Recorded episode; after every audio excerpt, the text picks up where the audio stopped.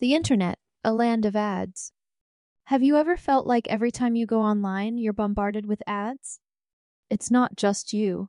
Lately, the internet feels more like an endless stream of commercials than the information superhighway it once was. First off, the internet is a massive marketplace.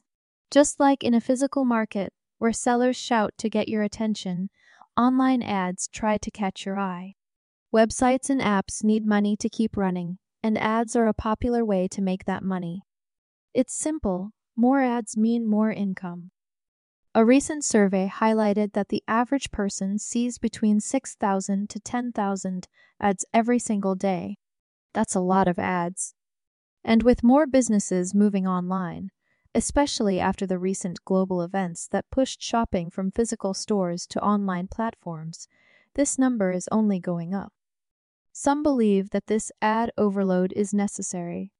They argue that ads fund free services we love, like social media and search engines.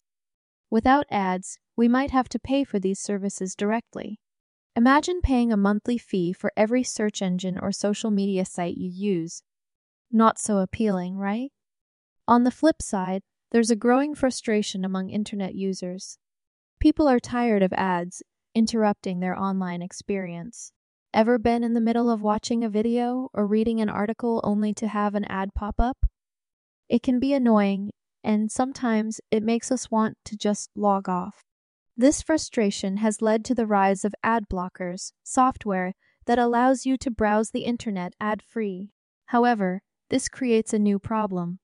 Websites that rely on ad revenue see a drop in their earnings, which can lead to reduced content quality or even the shutdown of the site. Looking into the future, we might see new ways of online advertising. Some suggest more personalized ads, while others propose a model where users pay not to see ads. It's an ongoing debate with no clear solution in sight.